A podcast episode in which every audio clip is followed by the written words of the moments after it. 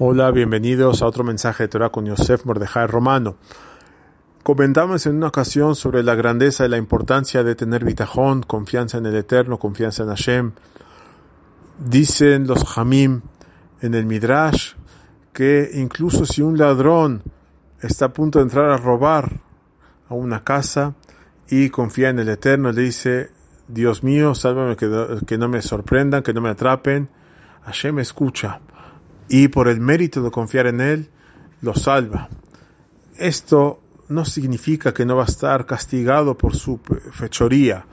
Tiene que hacer teshuvah, tiene que regresar lo robado.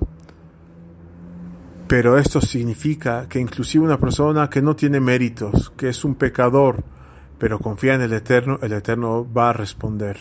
Lo va a salvar. ¿De qué forma? A veces no lo entenderemos, pero seguro que Él va a estar con el Eterno va a estar el Eterno con él, va a estar Dios a, su lado.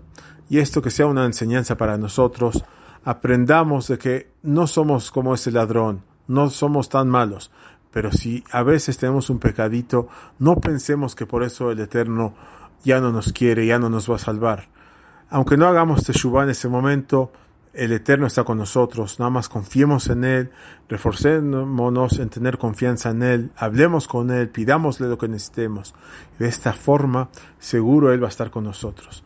Esto no quita que no tenemos que hacer teshuva, tenemos que hacer teshuva.